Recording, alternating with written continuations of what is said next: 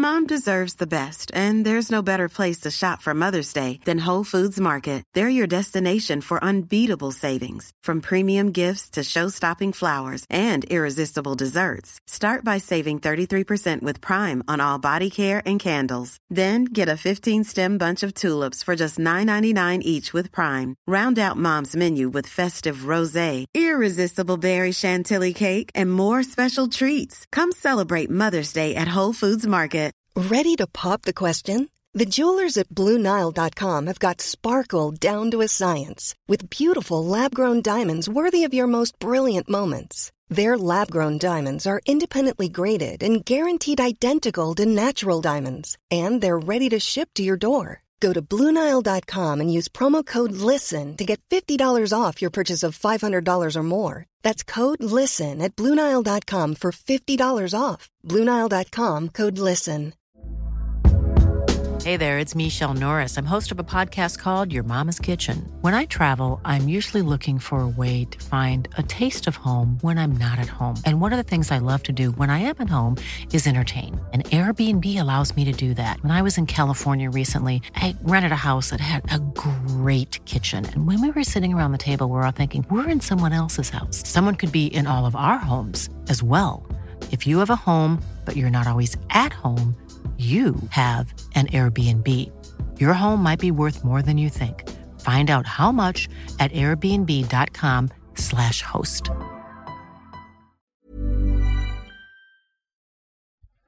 میگمش راست بگو دوستم میداری؟ میگه ویها میگمش اگر بخوام پا پیش می‌ذاری؟ میگه ویها میگمش قول و قرار با کسی نداری؟ میگه وی نه میگمش نپس بیام به خواستگاریت.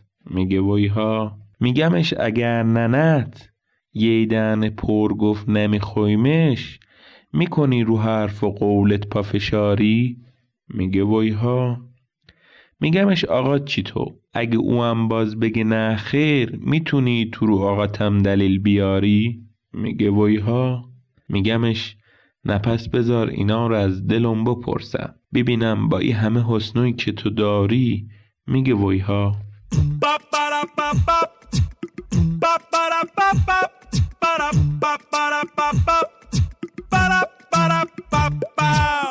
سلام. اینجا یه رادیو واسه جولون دادنه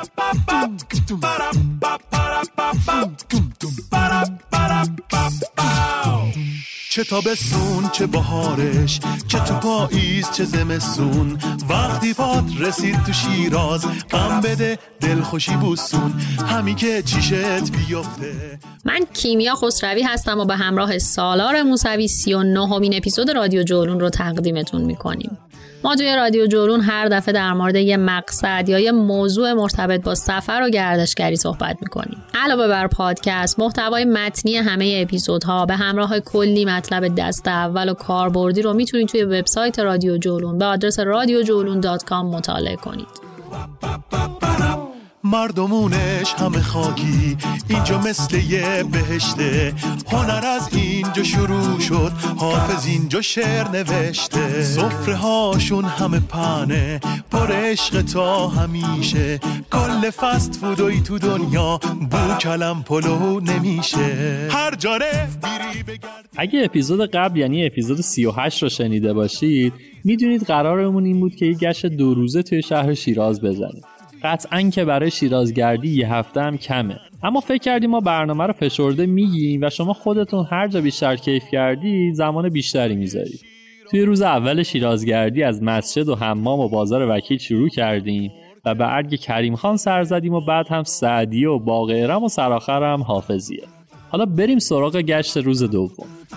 هر کی بیاد از خوشحالی می‌بینی بتنگ بتنگش. شیرازه میگن نازه واسه آفتو جنگش. هر کی بیاد از خوشحالی می‌بینی بتنگ بتنگش. شیرازه میگن نازه واسه آفتو جنگش. شیرازه میگن نازه واسه آفتو جنگش. داستان شیراز به اونجا رسید که تا دیر وقت توی حافظیه موندیم و قرار شد که ساعتها رو کوک کنیم. برای صبح زود که بریم سراغ یکی از اصلی ترین جاذبه های شیراز یعنی مسجد نصیرالملک. مسجد نصیرالملک که به مسجد صورتی هم معروفه همون مسجدیه که وقتی اسم شیراز رو به فارسی یا انگلیسی سرچ کنی نصف نتایج میشه انعکاس شیشه های رنگی مسجد روی فرش ها بنای مسجد نصیرالملک به دستور میرزا حسن علی خان ملقب به نصیرالملک از اعیان و اشراف شیراز بوده و با معماری محمد حسن معمار ساخته شده.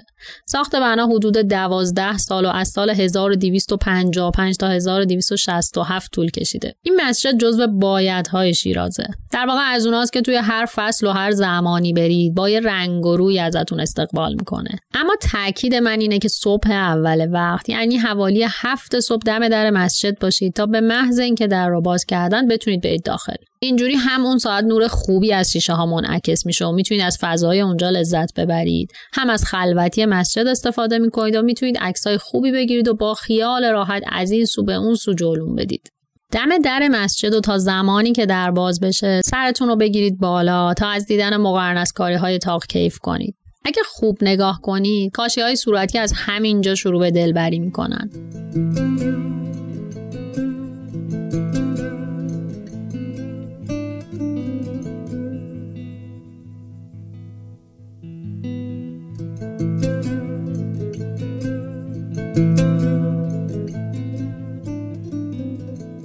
از در که وارد بشید و از هشتی آجوری که بگذرید به حیات مسجد می‌رسید.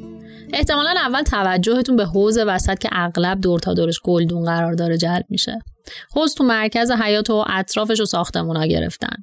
ممکنه یکم از قرینه نبودن ایوان شمالی که به تاق مروارید معروف و ایوان جنوبی تعجب کنید.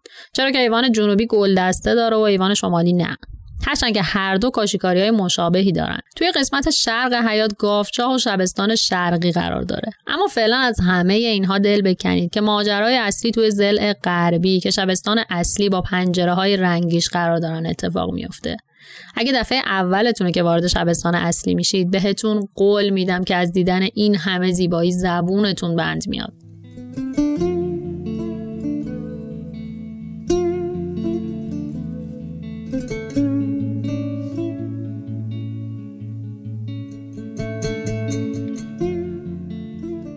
سقف ستون ها پنجره ها و هر چیزی که می‌بینید انقدر جذابه و در کنار بازی های نور و رنگی که از هفت پنجره بزرگ شبستان به داخل میاد تصاویر جذابی درست می‌کنند که می‌تونید مدت ها فقط راه برید یا بشینید یه گوشه و تماشا کنید. نکته جالب در مورد شیشه ها اینه که توی اونها از چهار رنگ زرد، آبی، سبز و قرمز استفاده شده و همه این شیشه ها با وجود اینکه طی این سالها مرمت شدن قدیمی و از شیشه های خونه های قدیمی برای مرمت اونها استفاده شده. وسط شبستان دو تا ردیف شیشتایی ستون قرار دارند که طرحهای مارپیش روی اونها همیشه توجه توریستا رو جلب می‌کنه.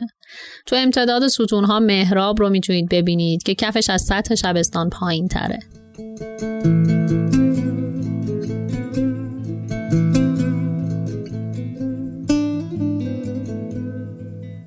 حسابی که شبستان غربی رو دیدید کفشا رو بپوشید و برید سمت شبستان شرقی که در واقع شبستان زمستانی بوده. سقف این شبستان با کاشیکاری های کوچیک تزئین شده و 8 تا تاق نما داره. سردر این شبستان شعری از سعدی قرار داره که میگه قرض نقشی است که از ما باز ماند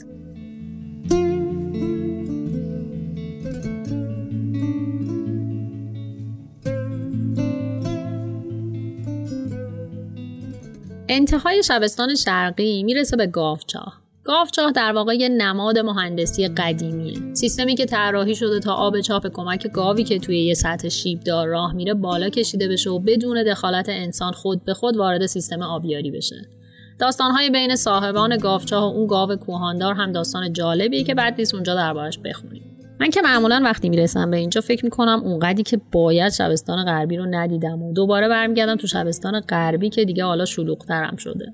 یه گوشه رو پیدا می‌کنم و میشینم به تماشای آدمایی که تلاش می‌کنن با شیشه های رنگی یا تصویرشون روی زمین عکس بگیرن.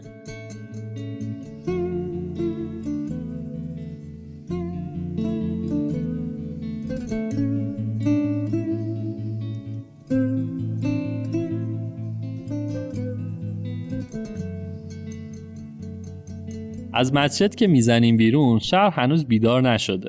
به نظر من البته حق داره دیگه. آدم کله سر بیدار که چی؟ همون حوالی دهینا کرکره رو بدی بالا خیلی هم مناسبه. کله پذیر نیست که.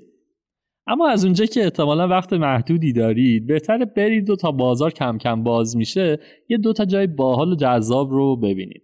از همون کوچه مسجد بپیچین دست راست و برین به سمت شرق کمی که رفتین جلوتر حتما یه تابلو قهوه‌ای هست که می‌بینید روش نوشته نارنجستان قوام. کریم خان یه وزیری داشت به اسم حاج ابراهیم خان کلانتر. بعد از مرگ کریم خان این دوستمون به لطفعلی خان خیانت کرد و اون رو در برگشت از جنگ به شهر راه نداد. و خلاصه یه جورایی باعث شد تا لطفعلی خان آواره و بعد دستگیر و کشته بشه. و اینطوری آقا محمد خان قاجار به سلطنت ایران برسه. ما باید گریه کنیم. به حال این ملک ما که از همه چیز و همه کس دل بریدیم. شما هم به هیچ کس دل نبندید. بترسید از مالی که به زور ستانده شود. بترسید از خونی که به ناحق ریخته شود. بترسید از آهی که از ته دل کشیده شود. خداوند این سرزمین را از ظلم و ستم و جهل و فریبکاری و خرافات محفوظ بدارد. به همین خاطر ایشون تو دربار قاجار ارج و قرب زیادی داشت. حتی بعد از آقا محمد خان هم کلی کمک کرد تا فتحعلی شاه به قدرت برسه و شد صدر اعظمش. اما کم کم شاه بهش بدبین شد و دستور داد خودش و همه نواده هاش رو بکشن. همینطور هم شد. از بین برا بچه هاش فقط یه علی اکبر نامی باقی مون که شد سرسلسله یکی از قدرتمندترین خانواده های شیراز و حتی ایران به اسم قوام ها این خانواده سالها والی شیراز بودند و همیشه پرنفوذ و ثروتمند. واسه همین پسر علی اکبر خان شروع به ساختن یه بنای عیونی می‌کنه که عمرش قد نمیده و پسرشون رو ادامه میده. و خلاصه این خانواده یکی از زیباترین نمونه های معماری قاجاری رو خلق می‌کنن خونه قوام الملک از اون خونه هایی که هوش از سر آدم می‌بره. یه امارت بزرگ و پر از اتاق که تزئینات در و دیوارش اونقدر زیاده که آدم نمی‌دونه به کجاش نگاه کنه. به گچکاری هاش به آینه کاری هاش به نقاشی روی سقفش به خاتمکاری روی درش. خلاصه هر طرف که سرتو بگردونی یه چیزی هست که آه از نهاد آدم بلند می‌کنه. حالا شما تصور کن یه کاخ بزرگ و زیبا می‌بینی که وسط یه باغ زیباتر خودنمایی می‌کنه. وقتی از هشتی ورودی میگذری و وارد محوطه میشی ناخداگاه یه چند لحظه فقط نگاه می‌کنی. یه باغ بینظیر و سرسبز که تو انتهاش یه خونه با یه ایوون قشنگ و دو تا ستون سنگیش خودنمایی می‌کنن اگه کاخ گلستان تهران رو دیده باشین این امارت شاید بشه گفت یه اشل کوچکتری از امارت تخت مرمره که خب با جزئیات کمتری ساخته شده. اما باغ این خونه اونقدر زیبا و مفصله که از قدیم بهش نارنجستان قوام می‌گفتن. کافیه تو فصل بهار نارنج بری توش تا قشنگ مصری از حجم رایحه گلاش. کلا اینو بگم که شیرازی خیلی به شیرازشون مینازن.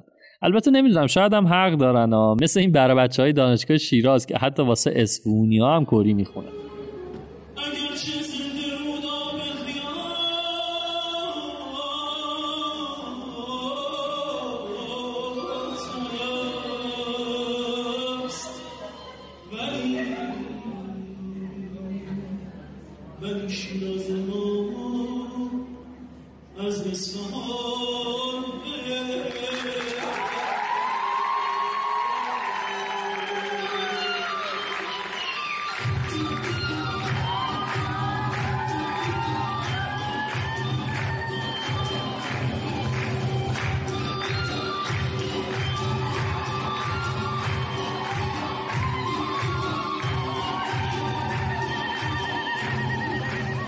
از همین تریبون اعلام می‌کنیم که توی اپیزود اصفهان منتظر جواب کری هم هست.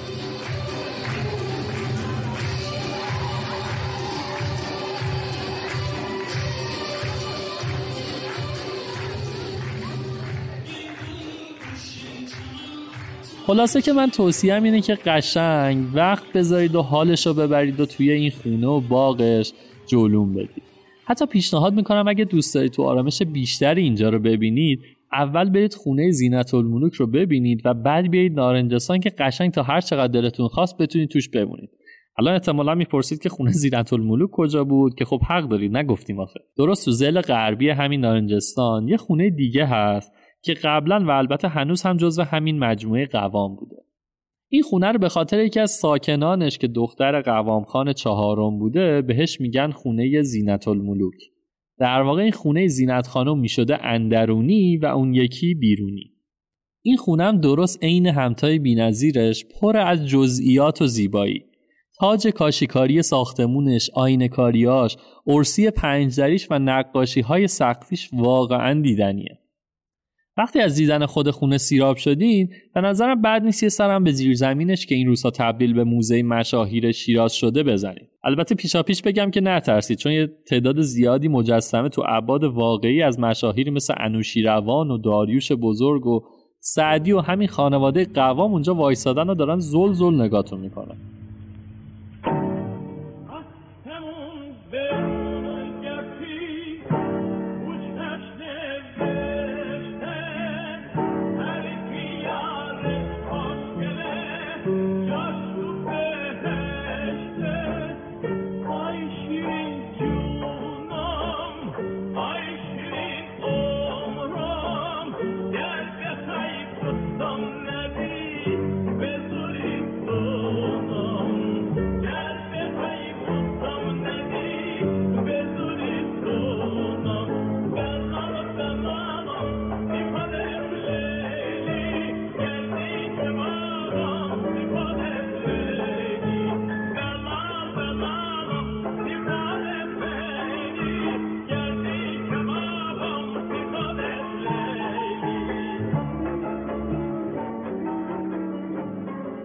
از خونه زینت الملوک که زدیم بیرون همون خیابون لطفعلی خان زند و برگردید به سمت غرب و از کنار مغازه های قدیمی بر خیابون رد بشین تا برسیم به قلب مذهبی شهر.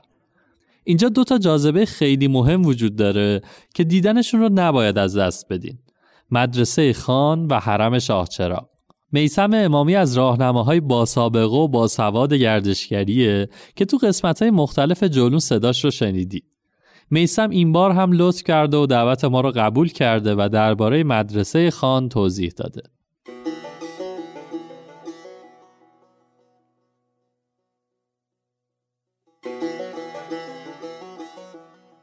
در ایران تعداد زیادی خان وجود دارد که قدرت آنان متفاوت است و مهمترین آنها خان شیراز مرکز فارس است که تخت جمشید شهر ایران باستان در دوازده فرسنگی آن قرار گرفته شیراز بسیار بزرگ و معمور است.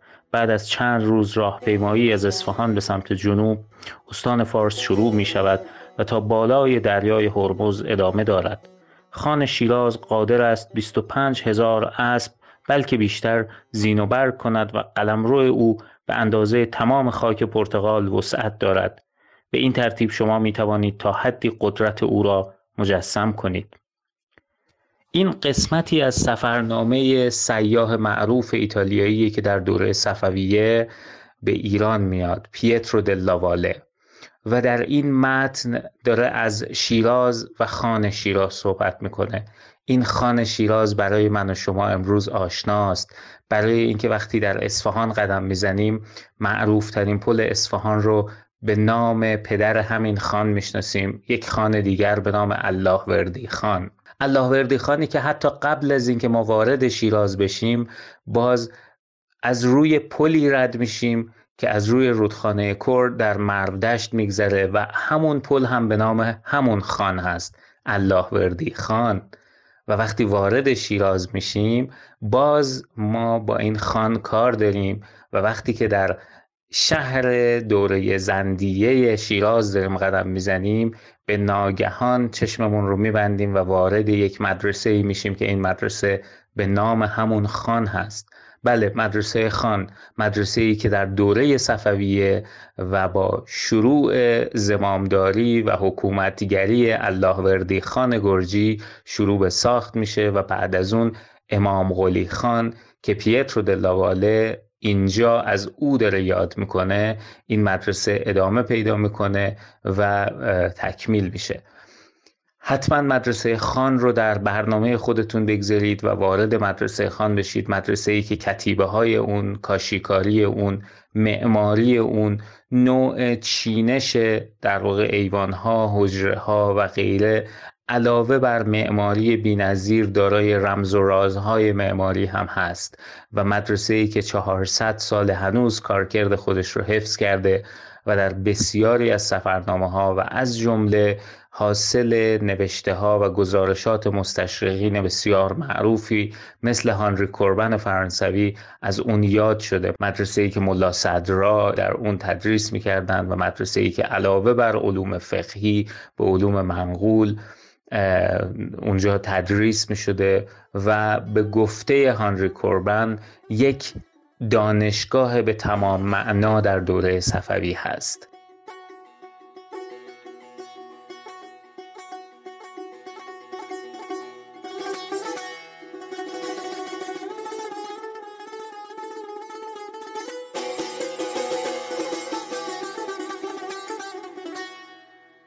ما مدرسه خان رو در بسیاری از سفرنامه ها هم یاد می‌کنیم. پیترو دلاواله شاردن دیالوفوا و خیلی دیگه از مسافرینی که راجع به مدرسه خان صحبت کردن. و از زیبایی و عظمت اون برای ما گفتن. اجازه بدین من یک قسمتی از سفرنامه دیالوفوا رو بخونم که جالبه و کاش امروزه ما می‌تونستیم گردشگری رو در شیراز به گردشگری بام رواج بدیم. چرا که یه زمانی دیالافوها میاد و از روی بام ها از مسجد جامع میاد تا مدرسه خان. راجع به پیوستگی بام های شیراز دیالوفا مادام دیالوفا میگه که از مسجد نو به قصد دیدن مدرسه خان حرکت کردیم و اگر می‌خواستیم مانند شهرهای اروپا کوچه ها را طی کنیم مجبور بودیم که راه بسیار طویلی بپیماییم.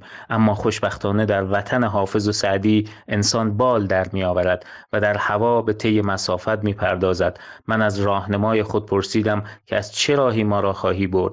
که در زحمت نباشیم گفت از کوتاهترین راه و ما را از روی بام ها برد. نظر به اینکه کوچه ها تنگ و جابجا هم از سقفی پوشیده شده است می توان از روی بام ها عبور کرد و کمتر خاک خورد مگر اینکه بخواهند سواره بروند و یا موقع ظهر مجبور به حرکت باشند. خلاصه مانند تویور از روی بام ها به مدرسه خان که در وسط بازار سبزی فروشان واقع است رفتیم.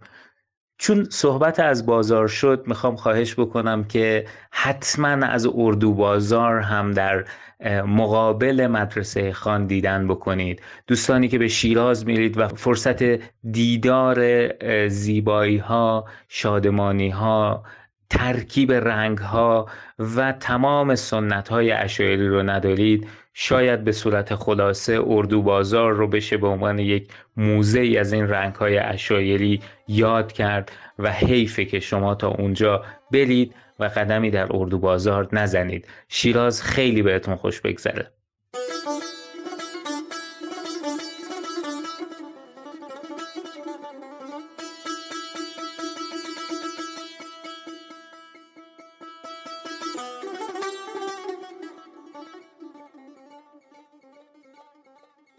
شاه چراغ علاوه بر ارزش مذهبی که برای شیعیان داره به دلیل معماری و کاشیکاری و آینهکاری که داره یکی از جاذبه های شهر شیرازه.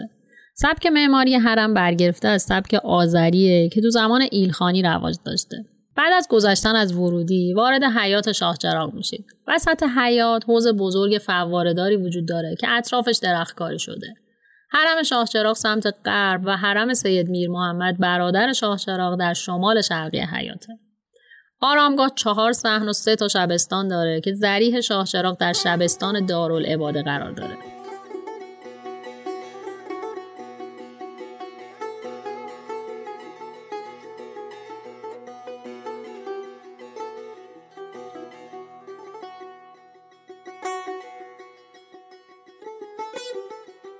مسیر تحول حرم از آنچه که بوده به آنچه که الان وجود داره جالب توجهه.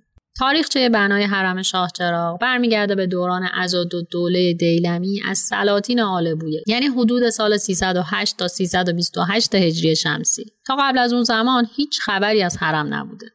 300 سال بعد در زمان عطابکان فارس ظاهر حرم آراسته میشه و یک بقعه و گنبد هم ساخته میشه.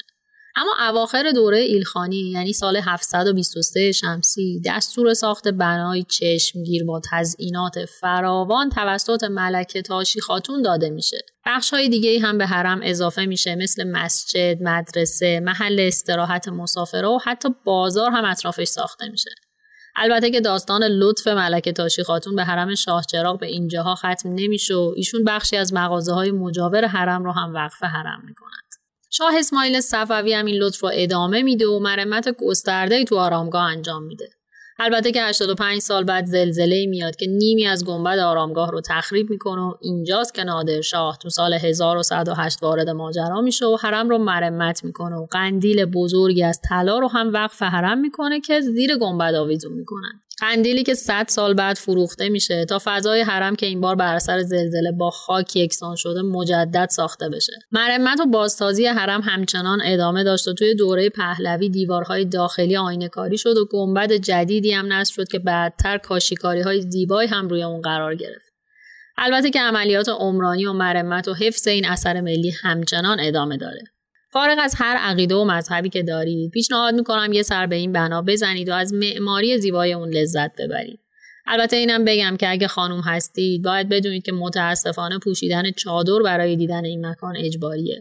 پس یا با خودتون چادر همراه داشته باشید و یا ناچارید از چادرهایی که دم در ورودی قرار داره استفاده کنید. بیا بریم شاه چرا اهی ببندیم هر کدام مشکنیم کمر نبندیم هر کدام مشکنیم کمر نبندیم بلال بلال سی خودت کردی کردی کبابم سی خودت کردی. بلال بلال سی خودت کردی. کردی کبابم سی خودت کردی. وای وای وای اما یه جایی هست که درست پشت شاهچراغ و کمتر کسی سراغش میره. اما اگه بشناسیدش می‌دونید که جزو قدیمی ترین آثار شهر شیراز و جنایت بزرگه که اگه اون رو ندیده شهر رو ترک کنید. مسجد عتیق یا مسجد جامع شیراز چسبیده به حرم شاهچراغ و توی قرن دوم هجری توی دوره سفاریان بنا شده.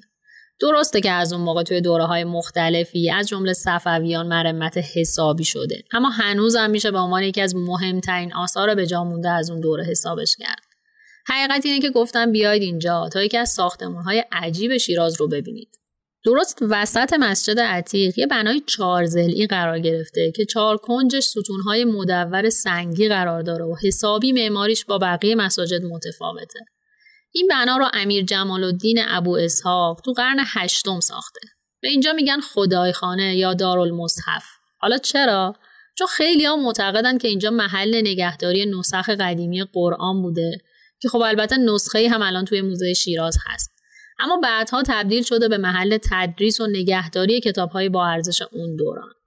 خیلی هم معتقدن اینجا جایی بوده که حافظ هر شب می اومده و مشغول خوندن قرآن و راز و نیاز می شده و خلاصه خلوت می کرده. این روزا طبیعتا در این ساختمان کوچیک بسته است و فقط میشه از میون در مشبکش داخلش رو دید اما تصور اینکه یه روزی شخصیت بزرگی مثل حافظ اینجا میشسته و شعرهاش رو تو سرش مرور می‌کرده حس عجیبی به آدم میده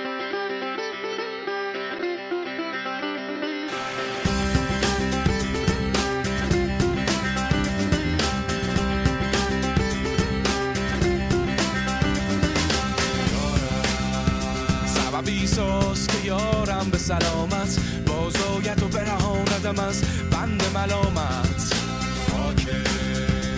ره آن یار سفر کرده بیارید. تا چشم جهان بین کنمش جای اقامت. جالب اینه که بعدها اینجا تبدیل شده به جایی برای تمرین اعمال حج. مردمی که می‌خواستن برن مکه قبلش میومدن به این مسجد و اعمال حج رو دور این اتاقک تمرین می‌کردن.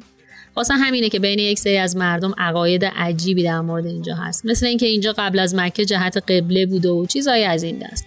اما هرچه که بوده این ساختمون رازهای زیادی رو توی دلش داره و آدم رو به فکر فرو می‌بره. مسجد عتیق معمولا خلوت و به خاطر دروازه های متعددی که داره بیشتر محل تردد مردم از محله های پایین دست به سمت حرم و بازاره.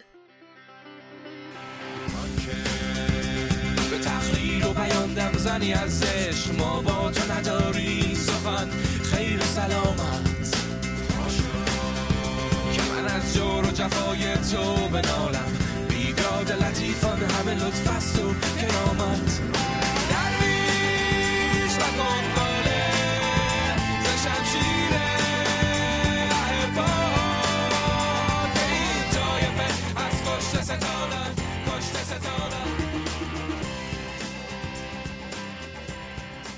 از اینجا بسته به زمانتون دوتا کار می‌تونید بکنید. اگه وقت ناهاره که خب قطعا هیچ چیزی به ناهار ارجح نیست. اصلا از قدیم گفتن اول تعام بعدن کلا اما اگر دیدین هنوز گشنتون نیست و وقت دارید می‌تونید از همینجا برید و یکی از محله های قدیمی و کمتر دیده شده شیراز رو بگردید. می‌تونید از سمت جنوبی مسجد عتیق خارج بشید و برید تا به خیابون حضرتی برسید. یکم که برین پایین تر دست راستتون یه ساختمون بزرگ پارکینگ می‌بینید که بغلش یه است که میره تو دل محله سنگ سیاه. این محله از اون محله های قدیمی شهر شیرازه که راستش البته خیلی خوشنام نیست. تا پیش از این خیلی وضعیت امنیت محله خوب نبود. اما الان مدتیه که شهرداری و فعالای گردشگری تلاش می‌کنن با ساخت اقامتگاه ها و ساماندهی کوچه ها و گذرها این این محله رو به رونق قدیمیش برگردونن. بافت سنتی و متفاوت این محله برای من بسیار جالب و هیجان انگیز بود. یه بخشی از شیراز رو می‌تونید تو این محله ببینید که تو حالت عادی از دید توریستا خارجه. وقتا همسایه دور هم جمع می شدیم اسرا که می شد یه آشی درست می کردیم که دور هم بشینیم بخوریم. حالا یه آش بود یا آش دوغ بود یا آش کشک بود یا آش رشته بود. درست می‌کردیم با همدیگه میخوردیم. حالا آش قوره چیکار می‌کردیم؟ آش قوره اول میمدیم یکم خورده برنجی میشستیم. بعد میریختیم بعد لپه هم درو... لپه هم میپختیم میریختیم توش. سبزی هم اسفناج و تره و جعفری یا یک کمی هم گیش نیست. میریختیم بعدم کوفته ریزه کله گنجشکی. درست می‌کردیم. میریختیم داخلش. بعد اینا همش که قاطی می‌شد میجوشید. قر... آب قوره هم میریختیم توش. آب قوره هم میریختیم توش پیاز داغ و نعنا داغ هم می‌گرفتیم. میریختیم میخوردیم. هممون دور هم دیگه می‌شناسیم با نون سنگک. می‌شناسیم یه سیری میخوردیم. به خدا خیلی خوب بود و دورو. خیلی خیلی خوش میگذشت. همه با هم بودیم. حالا هممون توی خونه تنهایی نشستیم. البته که آثار دیدنی هم کم نداره. خانه فروغ الملک، آرامگاه سیبویه و بقعه بیبی دخترون که معماری ایلخانی داره. البته که تو دوره زن به کلی بازسازی شده. اما در هر حال دیدنش خالی از لطف نیست. خصوصا که از قدیم رسم بوده که دختره مجرد شیرازی می اومدن و از بیبی بی شوهر حاجت می گرفتن. البته من خودم رفتم بهم حاجت نداد ولی خب به امتحانش می ارزه. دختر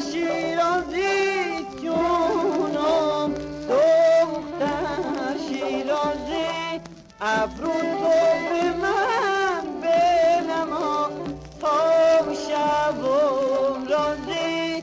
ابرومو می‌خوای چه کنی؟ بی حیا پسر کمون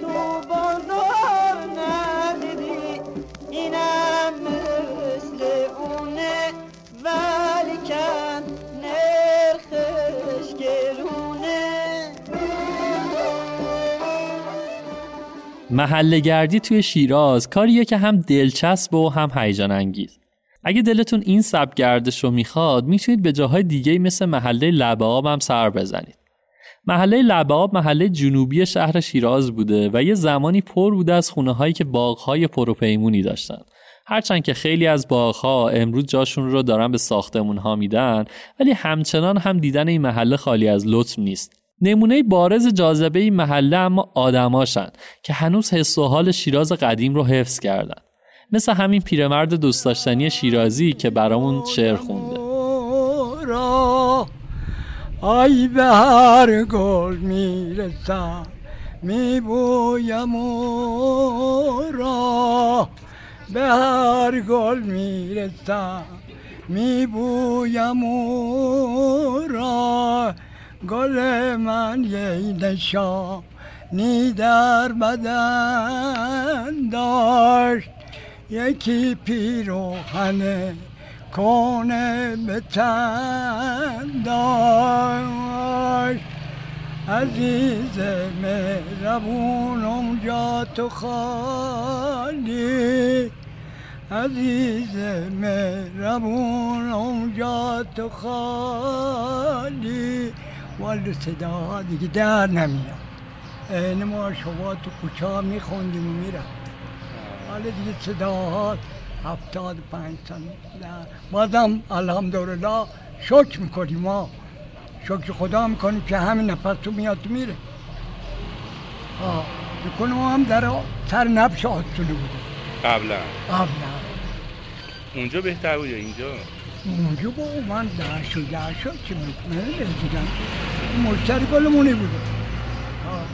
معروف بودین ها بابا الان بار شما دهات قصاب خونه بگو. حبیب گوشفا پر عجبی. دهات شهادایی بگو عجبی. میشن شما هستی؟ ها میشن نه اون مش... این مشتری کی بود؟ چا چراغم قباروبی میشتن آسونم قباروبی میشتن ها بابا وقتا الان هم میریم شاه چراغ بابا ها قباروبی ها خب الان هم جارو می‌زنن ها نه باید خودت همشون به ما جوری هست و همونی باشه باشی لاغتم نبینیم خیلی ممنون نفهمم حالا اسم و فامیل تم بگو که بدونیم کی هستی؟ اسم و فامیل تم بگو عجبی گوشوار فروش الان اینجا بگم عجبی گوشوار فروش از شیراز بچه شیراز بچه در آسونه الان هم دی درخت افراق پهلو محمد میلوی هستیم. نوکر دست گل در نکنه زحمت خیلی ممنون. لطف کردی. دختر شیرازی جونم دختر شیرازی. موها تو به من بنما تا بشم رازی موهامو می‌خوای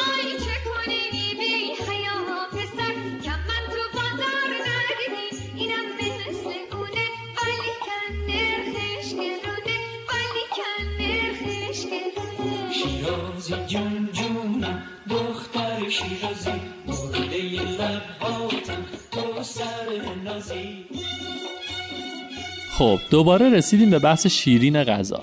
توی اپیزود قبل مفصل از رستورانگردی توی شیراز گفتم. اما برای اینکه بتونیم یه دید بهتری نسبت به خود غذاهای شیراز و به طور کلی فارس داشته باشیم از سروش پرهامی که پژوهشگر خوراک توی شیرازه خواستم تا برامون از غذاهای رنگارنگ این شهر بگه. خوراک رسانه هر شهریه. وقتی از شیراز دارم برای شما صحبت می‌کنم توی ذهنتون شیراز حافظ و سعدی میاد. باغ ارم و جهان و دلگشا میاد. نه که نیستا همه اینا هست ولی شیراز خاتم هم هست. گل مرغ و چلنگری هم هست و البته خب قصه ما قصه خوراکه. خوراک میراث ناملموسه. چیزیه که سینه به سینه اون فرمولش اون موادی که باید به هم ترکیب بشن روش پخت تمام اینا به ما منتقل شده و این شده یک میراث. راست شیراز اون عطر و طعم و اون شکلی رو که داره از استان هفتم گرفته. استان هفتم منظورم استانیه که غیر از استان فارس کوکیل و بوی رحمه رو بوشهر و هرمزگان هم جزش بوده. بعد براتون غذاهامون رو بگم تا یکم بیشتر متوجه بشید. شما حتما کلم پلو رو می‌شناسید دیگه. کلم پلوی ما با کلم قمری درست میشه. یه سری سبزیجات معطر برنج و کوفته ریزه. ما شیرازی ها خیلی هم اتفاقا زرنگ هستیم ما.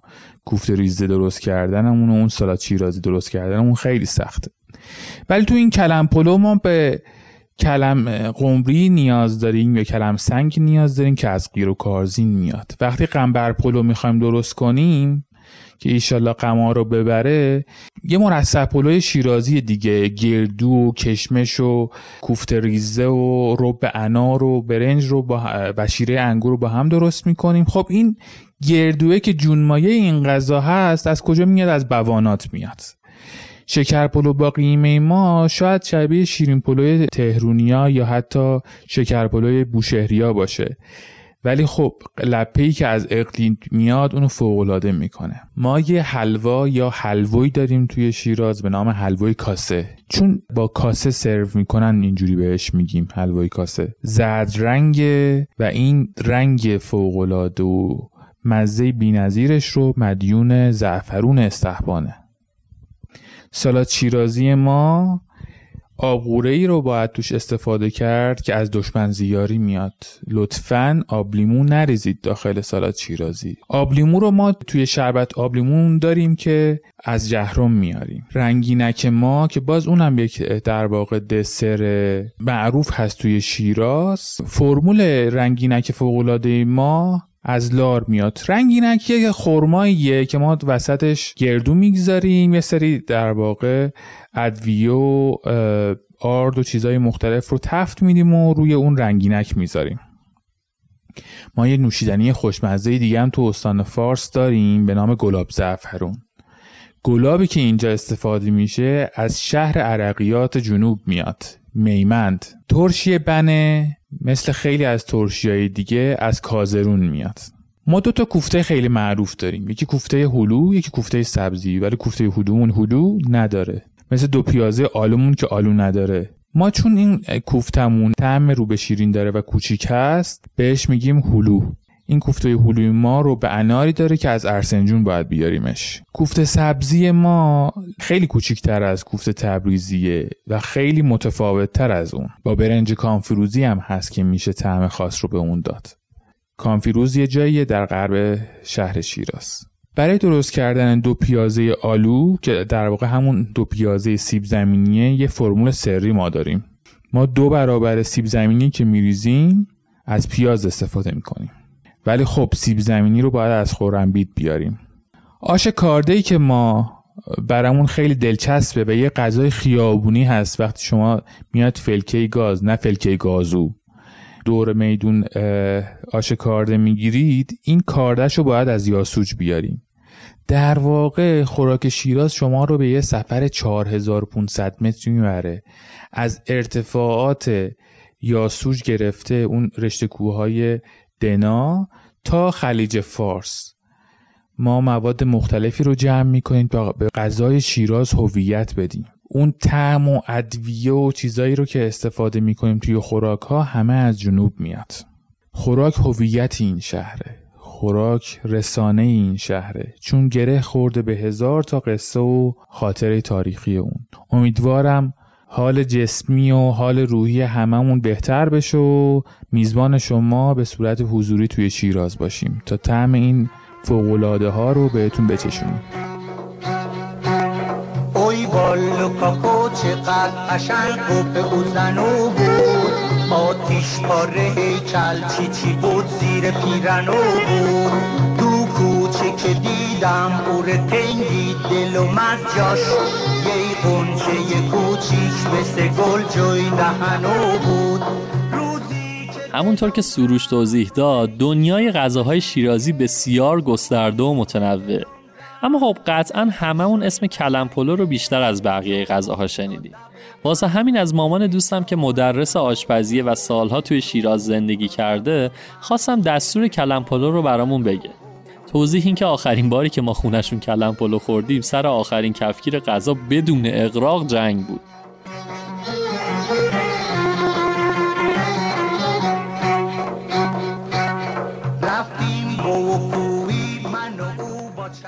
سلام دوستان امیدوارم که روزای خوبی رو در پیش داشته باشین. من می‌خوام دستور پخت کلم پلوی شیرازی رو براتون توضیح بدم. اول باید بگم که به قول خود شیرازی ها اتم اتوم زیاد داره. یعنی مواد لازمش زیاده. حالا ببینیم چی لازم داره. کلم پیچ نیم کیلو سبزی پلو خورد شده 300 گرم. به اضافه ریحون و ترخون برنج چهار پیمونه. آبقوره آب لیمون نصف لیوان. نمک و زرچوبه و فلفل به میزان لازم. این برای مواد برنجشه. برای مواد کوفت قلقلیش گوشت چرخ کرده 200 گرم آرد نخوچی دو قاشق غذاخوری دارچین و نمک و فلفل به میزان لازم پیاز متوسط رنده شده یه عدد زعفرون دم کردن برای سرو برنج. حالا شروع می‌کنیم با هم به درست کردن این غذای خوشمزه. کلم ها رو که البته بگم اصل این غذا با کلم قمری درست میشه ولی ما امروز اینو با کلم پیچ درست می‌کنیم. کلم ها رو خلالی خورد می‌کنیم برش های نازک می‌زنیم داخل تابه میریزیم و با مقداری روغن می‌ذاریم سرخ بشه. باید اینو بگم که باید درش رو بذارید و گاه گاه هم بزنید و زیر رو کنید که هم بپزه و هم سرخ بشه. بعد از کمی طلایی شدن مقداری نمک و فلفل و زرچوبه می‌زنیم دوباره تفت میدیم. باید شبیه پیاز داغ بشه. بعد آب لیمو رو اضافه می‌کنیم تا خوب به خورد کلم بره. دوباره به روغن بیفته. اینو می‌ذاریم کنار. گوشت چرخ کرده رو به همراه پیاز و نمک و فلفل و آرد نخوچی خوب ورز میدیم و باهاش کوفته های قلقلی کوچیک درست می‌کنیم. بعد در در تابه بزرگ با روغن خوب سرخ می‌کنیم. سبزی پلو رو خوب خورد می‌کنیم و اگر ترخون تازه نداشتیم از ترخون خشک استفاده می‌کنیم. برنج رو که از قبل خیس کردیم در آب جوشان میریزیم باید بگم که برنج رو زنده تر بر میداریم که بعد از پخت شفته نشه. بعد از آبکش کردن برنج ته قابلمه برای تهدیگ از کاهو استفاده می‌کنیم. اونم بگم که قسمت های سفت وسط کاهو رو نمیریزیم. بعد یه لایه لایه همراه برنج با سبزی یه لایه کلم اضافه می‌کنیم. به وسط قابلمه که رسیدیم همراه کلم کوفته ها رو هم جای میدیم. و بقیه برنج و کلم رو تا آخر ادامه میدیم. دور برنج رو بالا میاریم آب روغن کمی روی اونا میریزیم و می‌ذاریم دم بکشه. بعد از اینکه برنج دم کشید اونو موقعی که می‌خوایم سرو بکنیم کامل قاطی می‌کنیم همراه با کفگیر توی دیس می‌کشیم زعفرون با یه مقداری از برنج می‌زنیم و اون رو با زعفرون و کوفته ها تزئینش می‌کنیم. امیدوارم که درست کنید و خوشتون بیاد و از خوردنش لذت ببرید. تنبک اسه. گمش تو می‌داد مثل که در تو بدن بود. شفتک می‌زدم من یا پلنگک یا که دستک. شفتک می‌زدم من یا پلنگک یا که دستک. رقصش بزن و رنگشم از داری بزن و بعد نهار یکم استراحت کنید و بعد یه ماشین بگیرید و برین به سمت یکی از خوش آب و هواترین جاهای شیراز یعنی باغ ارم. البته اینو بگم که نمی‌دونم چقدر اهل پیاده روی هستین ولی یکی از مسیرهایی که من خیلی دوست دارم توش راه برم و خونه ها و در و دیوار محله آرومش رو ببینم حد فاصله پارک آزادی و باغ ارمه. این بلوار ارم از اون محله های خوب و دلنشین شیرازه که میشه هی سر هر کوچه وایساد و زل زد به خونه های جذاب و خوش ساختش. اما خود باغ ارم میشه گفت اوج زیبایی باغای شیرازه. باقی که تو سفرنامه های قرنهای ده و یازم ازش یاد شده و امروز علاوه بر اون ساختار قدیمیش تبدیل به باغ موزه گیاهشناسی دانشگاه شیراز هم شده. درست تو مرکز باغ. یه خونه عیونی دیگه هم هست که دیدن کاشیکاری ها و نقش و نگارهایی روی در و دیوار و اون تاج ستکه هلالی بالا سرش تجربه خوشایندیه. اینجا جاییه که هنوزم گاهی برای بچه های شیرازی و دانشجوهای دانشگاه قرارهاشون رو اینجا می‌ذارن هم آروم و به دور از هیاهوه و هم زیبا. شما تصور کن توی باغ به این زیبایی دست در دست یار قدم بزنی. معلومه که خب همه چی گل و بلبل میشه. باغ ارم یکی از نمونه های اعلای باغ ایرانی هم هست و به همراه چند تا باغ دیگه که پیشتر هم دربارشون توی اپیزودهای دیگه صحبت کردیم به عنوان میراث جهانی یونسکو ثبت شدن. ارم جون میده برای پیاده روی و استراحت و لذت بردن از محیط یه زندگی شیرازی ناب. البته توی باغ یه کافه هم هست که می‌تونید اونجا هم بشین ولی خب مگه زیر درخت چه شامو؟ یه شاعر شیرازی هست به نام بیژن سمندر. یه شعر گفته که خیلی بامزن چون که هم به گردشگری مرتبطه هم به شیراز مرتبطه. گفتم که براتون بخونم. اسم شعرش هم هست دل من دیگه سر رفته. یعنی دیگه حوصلم سر رفته. میگه از بس که سفر رفته هی ایور اوور رفته هی نیمده در رفته دل من دیگه سر رفته. هر بار که شیراز اومده اولش با ناز اومده آخرش با جر رفته. دل من دیگه سر رفته. یه گلی تو حسین داشتم از صبح تو پسین داشتم قنچش دم پر رفته دل من دیگه سر رفته. هی جلز ولز کردم هی یه گوشه کس کردم عمر من هدر رفته دل من دیگه سر رفته. از عشق تو خستم شد دل دلی پر از غم شد. قم بیار که سر رفته دل من دیگه سر رفته. اشکم دیگه قرمز شد آجز شد و بیجز شد. خون از چش تر رفته دل من دیگه سر رفته. مرغ دل و مورید شد پرپر زد و پرپیچ شد. جونم دیگه در رفته دل من دیگه سر رفته. او سمندرم کرده او در به درم کرده از بس که سفر رفته دل من دیگه سر رفته. حالا اگه زیر درخت نشستناتون و عرق ایجاد خوردناتون تموم شد یه ماشین بگیرید به سمت کجا؟ دروازه قرآن. بالاخره هر چی باشه حیف تا شیراز بیاید و سراغ دروازه قرآن نرید. این دروازه در واقع ورودی شمالی شهر شیراز و ممکنه موقع ورود به شیراز دیده باشیدش. اما دیدن گذری و با ماشین از کنارش رد شدن که فایده نداره. قشنگ پیاده بشید و یه دوری تو محوطش بزنید تا قصهش رو براتون تعریف کنم این دروازه تنها بازمونده از 6 تا دروازه قدیمی شیرازه که به دستور عزادالدوله دیلمی ساخته شده. بچه تصمیه دروازه قرآن به خاطر قرآنیه که در اون قرار داده شده بوده تا مسافرها از زیر اون عبور کنند. حتی روایته که مردم شیراز رسمشون این بوده که روز اول ماه قمری از زیر قرآن رد می شدن به این نیت که تا آخر ماه بلا ازشون دور باشه. البته که تاق این دروازه به مرور تخریب میشه و در زمان کریم خان زن دوباره از نو ساخته میشه و قرآنهای معروف به هفدهمن که منصوب به خط سلطان ابراهیم نوه شاهروخ تیموریه تو اون قرار داده میشه که البته این قرآن الان تو موزه پارس شیراز نگهداری میشه.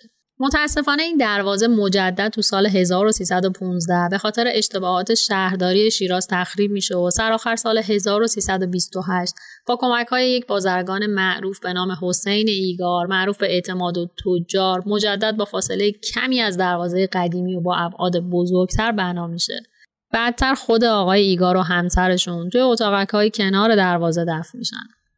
جالبه بدونید که جناب اعتماد و تجار از افرادی که نقش بسزایی تو آبادانی شهر شیراز داشته و حتی برقرسانی برخی محله های شیراز رو هم ایشون انجام داده.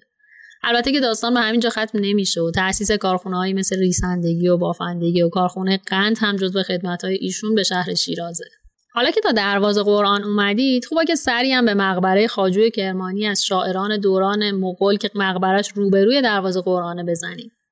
خاجوی کرمانی هم مثل خیلی از ماها آروم و قرار نداشته و تو اون زمان برای خودش حسابی جولون داده و کشورهایی مثل فلسطین و مصر و شام و عراق رو دیده و حتی یه مدت هم بغداد زندگی کرده و بعد از اون شیراز رو برای اقامت انتخاب می‌کنه.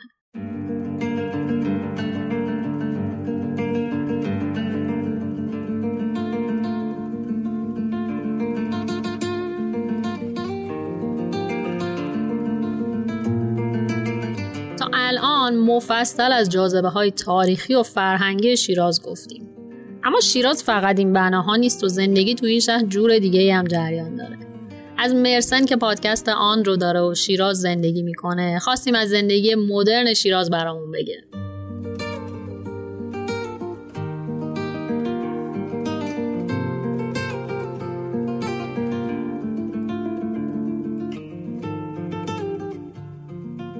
من یه دوست خارجی داشتم که به عنوان توریست اومده بود شیراز و قرار بود من جای مختلف رو بهش نشون بدم.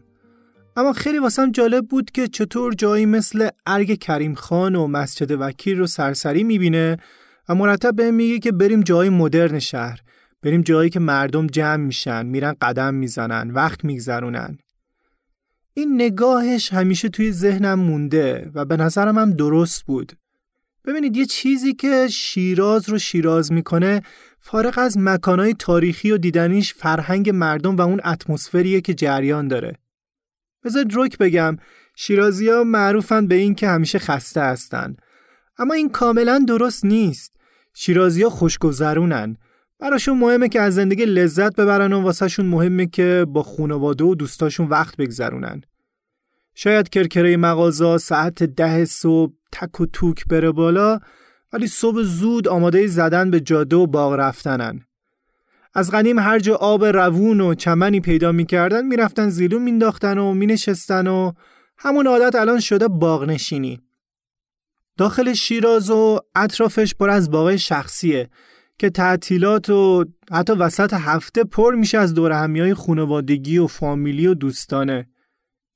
کلا دور همی و دیدار بخش مهمی از فرهنگ شیرازیه برای همین غذا و رستوران و فست فود و کافه خیلی برای این شهر مهمه حتی کتاب فروشی و گالری و مرکز فرنگی تأسیس میشه کنارش حتما یه کافه داره تا هزینه‌های جاری رو تأمین کنه و آدما رو بکشونه اونجا.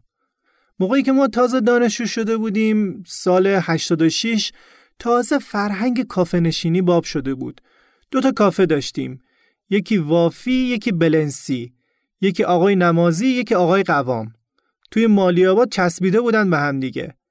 بازم کافه بود ولی انگار اون حسی که زندگی مدرن داشته باشه توی این دوتا کافه اتفاق افتاد برای ما.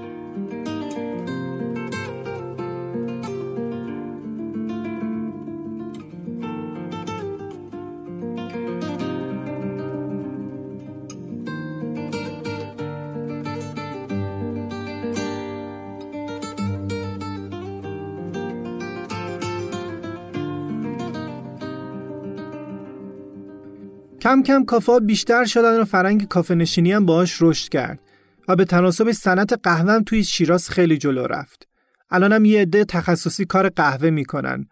علاوه مرکز خرید شیراز مرکزهای خرید خوبی داشته و داره ولی همشون یه برهه‌ای داشتن. مثل ستاره فارس یا آفتاب فارس که مثلا ستاره فارس بالاش یه شهر بازی بود و این خیلی جذابش می‌کرد ولی همونم مقطعی بود. باز اصل موضوع یعنی کافه و رستوران مهمتر بودن و اون حالت دور همی همیشه توشون جاری بود. مثلا برای من خانه هنر شیرازی همچین حالتی داشت. کنار خیابون دانشگاه تمرکزش روی موسیقی بود یا پیرسو که بیشتر اونایی که ادبیاتی بودن اونجا جمع می شدن. شیراز یه سری گالری خوبم داره که از قدیمی تریناشون گالری وساله و اونجا پاتوق قشر کسایی که بیشتر به هنرهای تجسمی علاقه دارن. یه اتفاق جالب دیگه هم که داره میفته توی بافت قدیمه. همون خونهایی که دارن بازسازی میشن و تغییر کاربری داده میشن و نسل جوون رو میکشونن به جایی که شاید مثلا ده سال پیش نمی‌رفتن. مثل کافه های روبروی بازار وکیل که منجر به گردش توی خود بازار اون منطقه هم میشه. البته یه جایی هم هست برای کسایی که می‌خوان به طبیعت پناه ببرن. دراک و تپه چمران و باباکویی که از قدیم بودن ولی بچه های نسل جدید سراغ صخره نوردی و آفرود طبیعت گردی هم میرن. توی زمستون هم که پیست اسکی سپیدان و برفبازی که پای ثابته برای شیرازی ها. اما یه جای خاص دیگه هم بگم که توی دل همه ساکنین شیراز جا داره. از 5 سال پیش توی عید نوروز حافظیه 24 ساعته می‌شد. و همه با دوست و فامیل جمع می شدن اونجا. یه عده‌ای هم روبروی حافظی ساز می زدن و گاهی یه فروشگاهی بود و یه فستیوال مانندی تا پنج صبح در جریان بود. که اینو فعلا وضعیتی که الان هست از ما گرفته. شیرازی که نشه توش دور هم جمع شد یه چیزی کم داره. امیدوارم روزای قشنگتری پیش رومون باشه.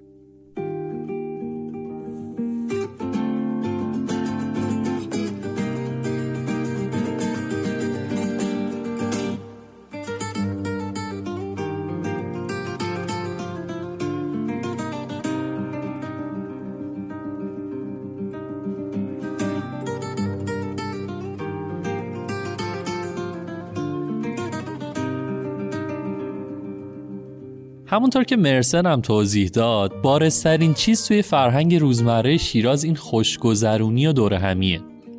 بعید می‌دونم از اهالی شیراز کسی توی بچگیش خاطره پیکنیک های گاه و بیگاه تو بلوارهای شهر را نداشته باشه. معمولا اونایی که از بیرون شیراز میان یه شوخی دارن که ای بابا باز اینا یه تیکه چمن دیدن و ولو شدن. اما می‌خوام بگم این توش اقراق نیست. خیلی از خانواده های شیرازی دید و بازدیدهاشون رو تو قالب چیزی که ما امروز بهش میگیم قابلمه پارتی روی همین چمنها انجام می‌دادن. دور هم جمع می‌شدن و قابلمه های غذاشون رو می آوردن و میشستن به حرف زدن معاشرت. بچه هم بازی می‌کردن و خنک های شب رو اینطوری میگذروندن. قطعا اگر درختها و دیوارهای جاهایی مثل بلوار شاهد زبون داشتن می‌تونستن براتون از خاطرات بیشمار آدمایی بگن که اونجا مشغول شادی و خوشگذرونی بودن. خیلی از این دور همیا حالا محدود شده به باقای کوچیک و بزرگ اطراف. ولی خب اون فرهنگ تو خون شیرازی ها مونده. واسه همینه که ممکنه در جواب خیلی از کارا بهتون بگم آمو حالا این موقع اما در جواب برنامه خوشگذرونی حتما میگن آمو حالا کی بیشینیم؟ ها کلا یه خورده بهانهگیر هستن برای هر چیزی یا هر کاری باید یه بهانه مخصوص خودشون دارن.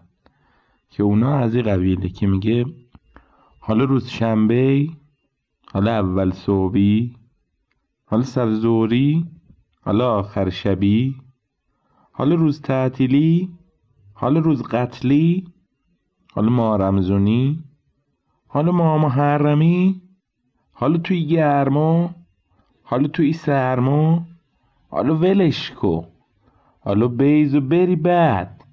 حالا بیز و بیای بعد.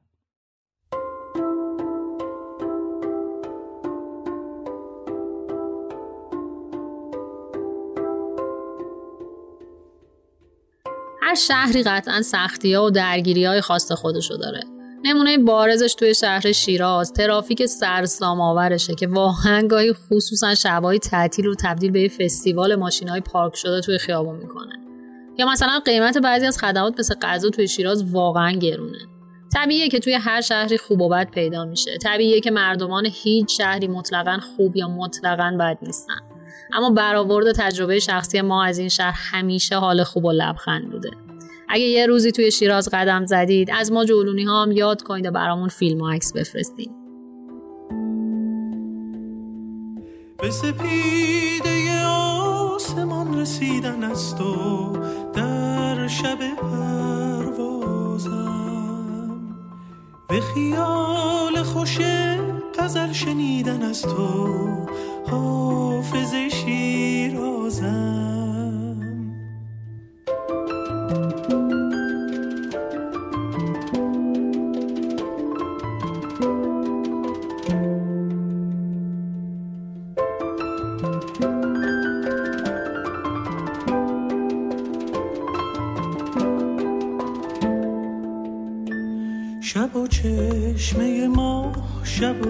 چشم سیاه شب و دل خوشی یک دیدار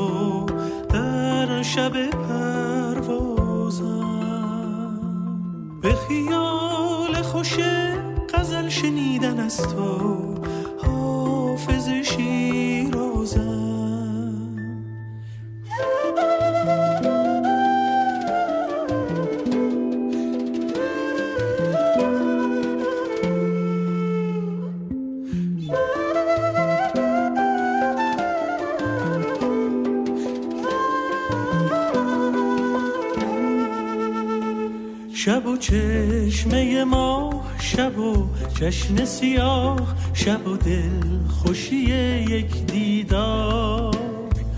من و راز تنت من و رویا شدنت من و بوی تو نارنج بهار. شب و چشمه ما شب و چشم سیاه شب و دل